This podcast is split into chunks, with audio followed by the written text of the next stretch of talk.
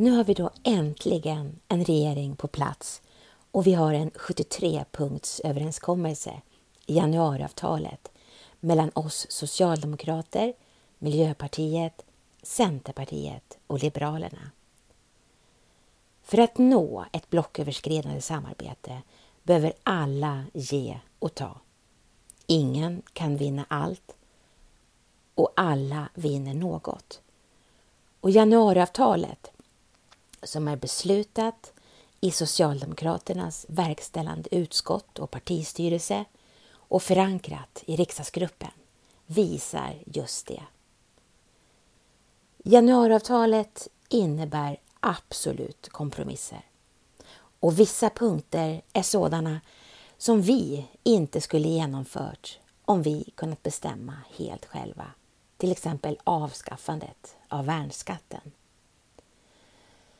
Att lagen om anställningsskydd ska ändras genom tydligt utökade undantag från turordningsreglerna är också en punkt som väcker många frågor och oro.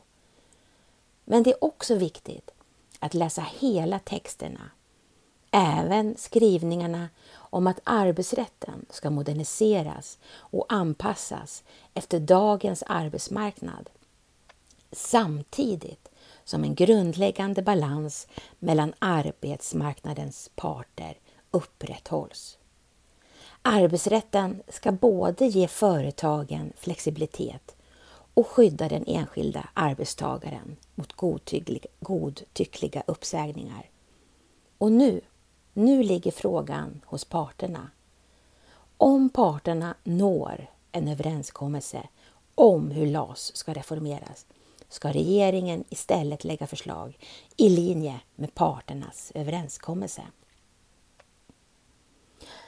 Men det som har kommit fram mindre i den allmänna debatten det är alla bra förslag som finns i januariavtalet. Kraftfulla satsningar på statsbidrag till kommuner och regioner så att vi kan värna välfärden. Det är pengar som behövs till vården, till skolan och till äldreomsorgen. Det finns en rad förslag för att utveckla skolan och hälso och sjukvården och området psykisk ohälsa lyfts särskilt.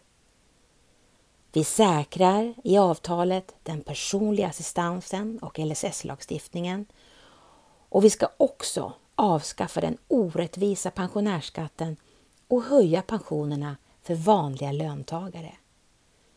Investeringsstödet för nya hyresrätter utvecklas och blir kvar. Jämställdhetsmyndigheten blir kvar. En omfattande skattereform ska genomföras som ska utjämna dagens växande ekonomiska klyftor. Och Sverige ska gå före på klimat och miljöområdet och bli världens första fossilfria välfärdsland. Senast år 2045 ska Sverige inte ha några nettoutsläpp av växthusgaser till atmosfären. Det finns en bred reformagenda som den nya regeringen och vi i riksdagen nu får ta tag i och genomföra.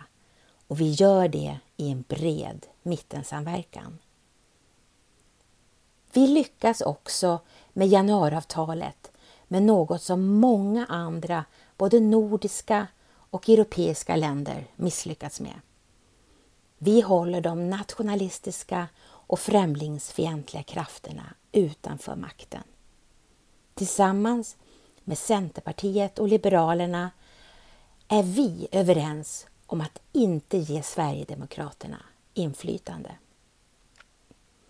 Att tro att man på något sätt kan få parlamentariskt stöd av Sverigedemokraterna utan att i gengäld ge dem makt och inflytande är oerhört naivt.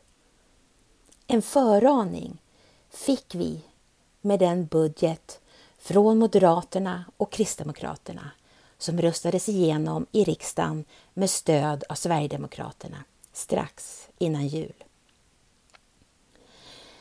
Den budgeten siktade sig med kirurgisk precision in på att kraftigt sänka stödet till kulturen, till jämställdheten och till klimatet.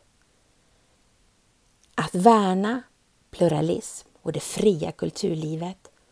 Att vilja verka för att makten delas, delas lika mellan kvinnor och män och att med kraft vilja bekämpa klimathotet. Det får stryka på foten när Sverigedemokraternas röster krävs för att få igenom ett förslag i riksdagen. Att det skulle ske stora neddragningar på miljöområdet det stod alltså klart när riksdagen, röstades igenom, riksdagen, riksdagen röstade igenom budgeten. Och i fredags så gav Naturvårdsverket besked om hur de medel som länsstyrelserna nu får till naturvård ska fördelas. För Länsstyrelsen i Uppsala står det nu klart att budgeten halveras. Och med den nya budgeten så blir det en utmaning att nå miljömålen och att leva upp till internationella överenskommelser. Det är mot detta januariavtalet ska jämföras. Inget parti har så många mandat i riksdagen att det ensamt kan genomföra all sin politik.